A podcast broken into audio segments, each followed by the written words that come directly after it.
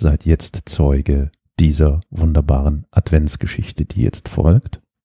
Willkommen bei Historia Universalis. Mit dabei sind natürlich wieder die liebe Victoria. Hallo Victoria. Hallo. Der wunderbare Bärchen Olli.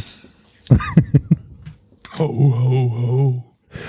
Dann unser kleiner Knecht Ruprecht Flo. Guten Abend.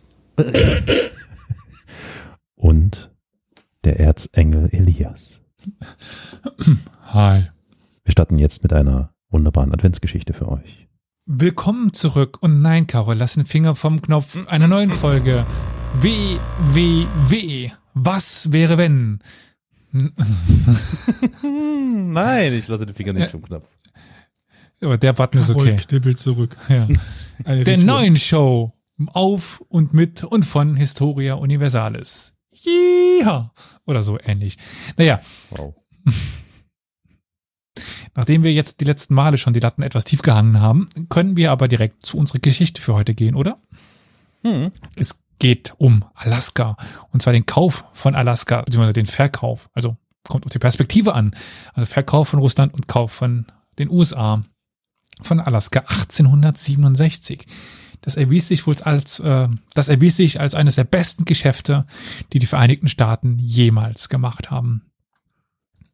Ich denke, die Geschichte an sich ist aber relativ bekannt, oder? Klar. Bei einem Preis von weniger als zwei, ach ja, ich habe zu viel eingeatmet. Sag mal. Bei einem Preis von weniger als zwei Cent pro Acre hat das riesige Land seither Schätze im Wert von Milliarden von Dollar im, ja, in Form von wertvollen Mineralien und Öl eingebracht. Doch zunächst wurde das Geschäft von Amerikanern, doch zunächst wurde das Geschäft von amerikanischen Politikern belächelt und der Kongress war kaum bereit, die erforderlichen Mittel bereitzustellen. Auch im Bezug auf das Ziel, das Amerika mit seinem Kauf verfolgte, erwies es sich als völliger Fehlschlag. Also es war eigentlich ja nicht gedacht, um dort Öl zu finden. Hm. Der US-Außenminister William Seward sah den Hauptwert des am 29. und 30. März buchstäblich über Nacht ausgehandelten Geschäfts darin, dass die Annexion Westkanadas erleichtert werden würde. Das war nämlich ein seit langer Zeit verfolgtes amerikanisches Ziel. Ja, die Amis wollten mal Kanada erobern. Also mehr oder weniger. Die antibritische Stimmung nach dem Ende des Bürgerkriegs zwei Jahre zuvor, in dem Großbritannien mit rebellischen Konföderat mit der rebellischen Konföderation sympathisiert hatte, hatte begonnen, die anti- oder die expansionistische Stimmung gegen das britische Kanada, war ja damals noch britische Kolonie, ja, zu, zu schüren, die, den Wunsch, das zu erobern von den Briten. Und der Kauf Alaskas sollte eben dort Vorbereitung treffen, um dann die Verbindung von den Vereinigten Staaten zu Kanada zu machen, über Westkanada eben. Ja, zwischen Alaska und den USA. Der Kauf Alaskas wirkt aber sogar in die entgegengesetzte Richtung. Also aufgrund dessen sollte es eben genau dazu nicht kommen, was damit intendiert war, weil er drängte die Provinzen, die westlichen Pro Provinzen Kanadas dazu, sich der Föderation anzuschließen, die damals von den östlichen Provinzen gegründet worden ist in Kanada und das wurde dann später ja als das, was wir heute Kanada kennen. Innerhalb von vier Jahren wurde Britisch-Kolumbien, das war die schwächste Kolonie, Teil des, ja, Teil des föderalen Kanadas. Für Russland waren die, Be die Beweggründe noch weniger tiefgreifend. Die Regierung von Zar Alexander II. waren verzweifelt knapp bei Kasse. Ein Grund dafür waren die teuren Flottenexpeditionen, die die russische Admiralität während des amerikanischen Bürgerkriegs veranlasst hatten, um eine Flotte von Schiffen nach New York und San Francisco zu schicken. Ja, die Russen haben damals dort Flotten hingeschickt. Als Geste des guten Willens und der stillschweigenden Warnung an Großbritannien von, ja, vor dessen Unterstützung der, Konföderat äh, der Konföderierten. Wie die Franzosen dann im Grunde genommen ja auch machten. Also auch die Russen griffen in den amerikanischen Bürgerkrieg ein, mehr oder weniger. Eine Geschichte besagt, dass von den 7,2 Millionen Dollar, die die Vereinigten Staaten für Alaska zahlten, 5,8 Millionen Dollar, das sind rund 80 Prozent, dazu dienten, dass die Russen die Kosten dieser Reise bezahlen konnten. Also die, die den Amerikanern helfen sollte im amerikanischen Bürgerkrieg. Interessante Umwege der Geschichte, dass die Russen sich einsetzen für die Unabhängigkeit der USA. Hätten die Russen nicht auf Großbritannien schimpfen wollen, hätten sie sich vielleicht leisten können, Alaska ja länger zu behalten, bis sich dann tatsächlich ihr wahrer Wert zeigen sollte. Und der Kalte Krieg rund ein Jahrhundert später hätte ganz schön andere Dimensionen annehmen können. Hm. Aber diese Frage werden wir nie beantworten können.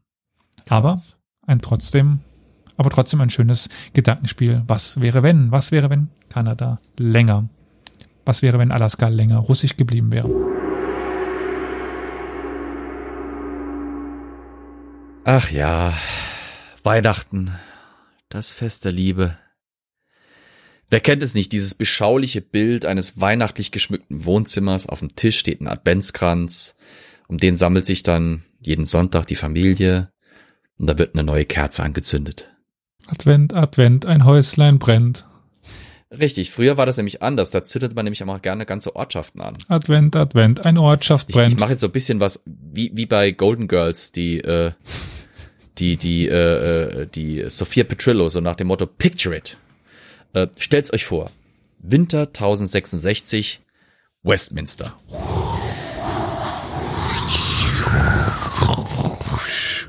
Wunderbar, Dankeschön. Vor der Abteikirche in der altehrwürdigen Krönungsstätte der angelsächsischen Könige stehen an diesem Weihnachtstag 1066 am 25. Dezember etliche Normannen Wache und murren in der Kälte. Das wird jetzt ein Hörspiel, ne? Bis vor ein paar Wochen waren sie im kriegerischen Einsatz gegen Angelsachsen, die sich renitent gezeigt hatten gegen die Invasion ihres Herzogs Wilhelms von der Normandie.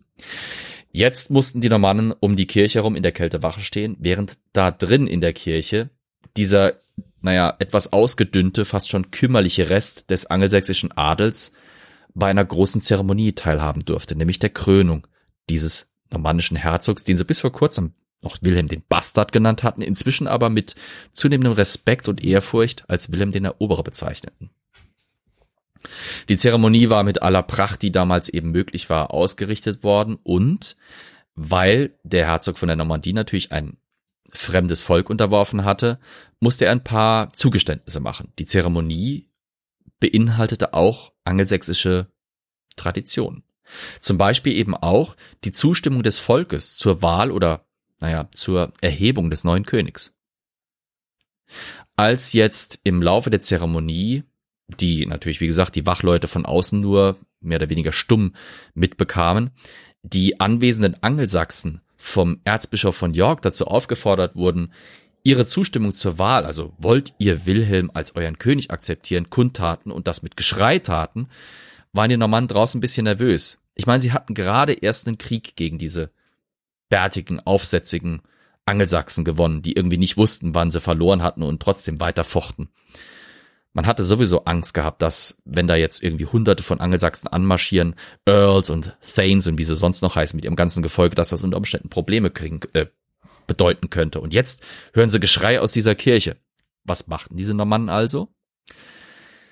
Naja, wenn da drin jetzt in der Kirche hunderte von Angelsachsen sich vielleicht gegen die paar Normannen, die dort waren, auflehnen, würde es zum Kampf kommen. Im Zuge dieses Kampfes könnte man diese Angelsachsen aber ablenken, indem man nämlich zum Beispiel die Stadt rund um das Minster, um diese Kirche, anzündet. Da wohnen ja auch Angelsachsen. Wenn also diese Stadt brennt, müssen die Angelsachsen in der Kirche sich entscheiden. Helfen sie den Leuten draußen, ihren Landsleuten, ihre Stadt zu löschen? Oder kämpfen sie weiter gegen den Normannen? Lange Rede, kurzer Sinn, taktische Erwägungen zum Trotz. Was passierte? Drinnen jubelten Angelsachsen dem neuen normannischen König zu und sagten, ja zu seiner Herrschaft. Draußen brannte Westminster komplett ab, weil ein paar Normannen falsch verstanden hatten, was sich da in der Kirche abspielte. Einige Zyniker könnten jetzt sagen, das war ziemlich emblematisch für die spätere Herrschaft des Normannenherzogs über sein neues englisches Königreich, denn in den Monaten nach seiner Krönung war William vor allem damit beschäftigt, aufständische Angelsachsen zu bekämpfen oder überhaupt in den Jahren danach, die sich eben mit seiner Herrschaft nicht abfinden wollten. Wir hoffen natürlich, dass es euch an Weihnachten nicht so warm wird wie den Bürgern von Westminster, äh, dass ihr trotzdem jubeln könnt, ohne dass Normannen außer, außerhalb eures Hauses das irgendwie falsch verstehen. Und hoffen natürlich, dass ihr viele Geschenke bekommt. So wie unseren Adventskalender, den wir dann beenden. Frohe Weihnachten. Ho, ho, ho. Fröhliche Weihnachten. Ein frohes Fest.